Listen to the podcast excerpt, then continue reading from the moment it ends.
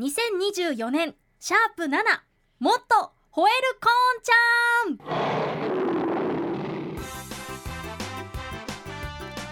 ん。もっと吠えるこんちゃんです。この番組は MBS ラジオこんちはこんちゃんお昼ですよの人気コーナー。吠えるこんちゃんで時間が足りずに吠えられなかった毎日のニュースの中からこんちゃんがやっぱりどうしても伝えたいこと黙っていられないことを項目別で皆さんに鋭くご紹介させていただきます。今回のアシスタントは昭和プロダクション所属の山口理恵が務めます。どうぞよろしくお願いいたします。では記事をご紹介します。今回はこちら。毎日新聞から迎賓館って借りることができるの？これですよ。これ僕ね前から言いたかったんです。赤坂の迎賓館っていうその立派な建物が借りられるかどうか。迎賓館ってご存知です？行ったことはないけど知ってます。行ったことないけど知ってる、はい、はい、どうして？存在はなんかドラマとかに出てきてますか？ドラマ。え違うかな？ドラマで迎賓館あんまり出てこなかった外のあのこう前のお庭みたいな入り口とか映ってるような気がするんですけあれはねあれはそのまあドラマの設定で、はい、あの上等なね昔の、まあ、明治から大正とかっていうようなところのあのお金持ちのお嬢さんとかねお金持ちの方のお屋敷とかい。うのが出てくる時にそこ使ったりもしますがね、はい、これ迎賓館というのはこれはあの実は政府の持ち物だ持ちも持ち物としては政府なん。だ、はい、だから政府の持ち物をあなたが政府からもなんか物を借りて「ちょっと借りますわ」って言って借りて使えるっていうのはちょっと心地ええやろうけどやってみたいこともあるでしょ？はい、でなんぼかっていうのはまず気になるでしょ？いやそれは気になりますよ。これね実は明治の頃にこの迎賓館というのは皇族の住まい用に建てられた洋風建物、でこれは戦後は、えー、首脳会談とか国際会議の会場または国賓級の宿泊先ということで、えー、主に使われたんですけれども2016年2016年ぐらいになってようやく国有財産を有効に活用しようじゃないかという話が起こりまして、はい、なら民間にも貸し出しましょうかってことになったんで今までこんな迎賓館って普通借りられるもんじゃなかったんです。はいそんなイメージないですもん。だってそんな、うん、もうひょっとしたらですねその教科書ぐらいの厚さの申請書かなんか持っていってやねでブワー書いてやね、はい、でそれでハンコが落ちまくってね、うん、ででどうでしょうかって言ったら「ああここ一つ足りませんね」って言って「もうペン持って帰ってください」とか言われたり。そういう感じだったんですが、はい、それがもう数年で。一般公開するということになって、うん、で通年で一般公開するけれどもその時に通年で民間への貸し出しも考えましょうと。いうことなんだ。ただただねあの誰でもが借りられるっていうわけじゃないんで、はい、ちょっと町内会であのあのおっさんらみんなよって老人会でしょうかここで。とかね、はいそそれはあかんのです。ダメですか？この番組でとか。それぐらいのことではダメなん、はい、うちの番組ぐらいでは絶対に断られると思います。ダメですか？もう絶対貸してくれません。そういうことで借りられるのは、はい、まず政府が信用できるよと。信用があると政府が認めてくれた団体のみで。で政治に関係ある政党とかですねあの宗教団体これも対象外です。こういうのはもう一党一派に偏ったねそのいろんな考え方の人が出入りするようになったらぐちゃぐちゃになります。これ政府の施設ですからね、うん。はい、ですからあのそういうのは認めておりません。そして商用の利用つまりお商売に利用することもダメ。ここで物販売してもあかんのです、うん、ね、で我が国を代表するような国際交流活動いいですか？で国際交流活動とか海外への情報発信に資するそういう行事。外国へこのこういうのがありますよって言って宣伝したりとか外国に見せてももう日本ってこんなんですって言えるそういうものであれば OK です。うん、我が国の重要施策の推進に資する行事。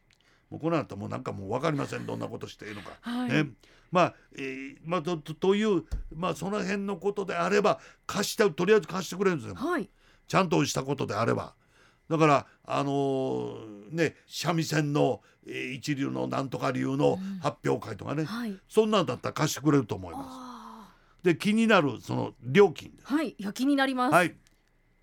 設営する時間、はい、それから設営したものを撤去する時間つまり本番の日に対して設営する日が前日にありで実際使う日が1日ありで終わった後片付ける日が1日つまり3日借りなあかんのです。あもうこれでワンセット、で、はい、基本は大体その、朝来てね「ウェーイ!」ってやってぐちゃぐちゃぐちゃってやって「さよなら!」って言って帰って OK かって言ったらそうではないですねやっぱり、ね、ちゃんとちゃんとせえいうことでしょうねこれ、はい、3日間っていうのはね。うん、で3日間利用するケースで言うと本館と前庭をお庭ね、はい、あの前庭を使う場合両方使って2300万円。なんで？えそんなあんたどっか知り合いで大きい家の人おる、こんなんできるような人おる？いないですけどでしょ？そんな普通の家ではこんなことはできへんのですよ。ね。ね。で前庭だけ、はい、庭だもう建物入りません。前のお庭だけ。言ったら800万円。おおはい。ね。でまだ別館があるんですが別館利用は250万円ぐらいかかるんだそう。あなんか安く感じます。ね。で日中日中にやるだけじゃなくて夜もちょっと宴会をやりたい、はい、ということだったら割増料金もかかります。きっちり取るんですね。それはそうです。で政府との綿密な事前調整も必要政府の役人が出てきてですね、はい、えー、あなたはどこにそのそのその100ボルトのあのコンセントちゃんと出てますかとかねそういうのをちゃんとあの持ってきましたか？電気ちゃんとって言って、えー、いろいろ調べられる。で事前調整細かにこうやってね。で実際に貸し出された例は、はい、建築界のノーベル賞と称されるプリツカー賞の授賞式典とか、はい、将棋のタイトル戦。藤井君は今いけるんやだから。そうですね。藤井君が何かやるとここでやれるんだ、はい、わ見たいですね。ね。でもスポンサーがこれ出せるかどうかね。本当ですね。でも一般公開日なら誰でも館内に入るのは入れる、はい、使ってなければ。その政府関係のなんか行事があるとかなんとか使ってなければ一般人でも館内に入れます。参観料は本館と庭だけだったら大人1500円。うん。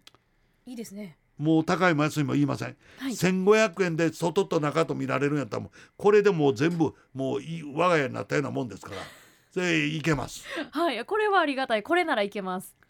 こういう使い方ってでも面白いと思うよ、はい、東京にその旅行に行くとか東京へ初めて行くんですとか、まあ、今まで、えー、行ったことあんまりないんですけどっていう人でも迎賓館に行ったっていう人はあんまりおらんでしょ。そうですねあんまり聞かないです。ね、うん、で泊まれって言ったら2300万かかったりするやん、はい、でそんなんいらんやんそそれよりも行って中見てうわほうへえはあ言うて帰ってくる。で1500円、はい、これええやん。うんいいですね。ね。これ行きたいです。それするためには門からあの中までのあの通路も通ってお庭のところもいろいろ見てで、えー、これがあれだよとか言いながらでねむちゃくちゃ言うてってそれで行ってで帰ってきたらええわけです、はい、僕はこれもうほんまに嬉しいね、うん、で言うときます。それで玄関入って一番最初に入る部屋が朝日の間っていうんです。これポイントなんこれね昔のあのまあ王様とかね、えー、陛下がおいでになる時に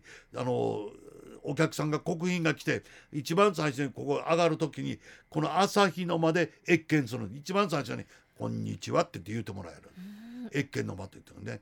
でそそこのその雰囲気とかそれを見るだけでも私はもう死んでもええと思うぐらいでございます。見てみたいです。ね、はい、ぜひ皆さんもですねお時間が終わりになるようでしたら、えー、東京の迎賓館もう赤坂元赤坂の迎賓館赤坂離宮こちらにどうぞおいでください、えー、きっと門番が私がやってると思います ぜひほんま行ってみたいわ。ね皆さんどうです？いっぺんちょっと皆さんも調べていっぺん行ってみてください。申し込みをしてちゃんとしてね。あの身分証もちゃんとして頼ますよ。お願いします。ぜひ向こうでお会いしましょ以上もっと吠えるこんちゃんでした。次回もお楽しみに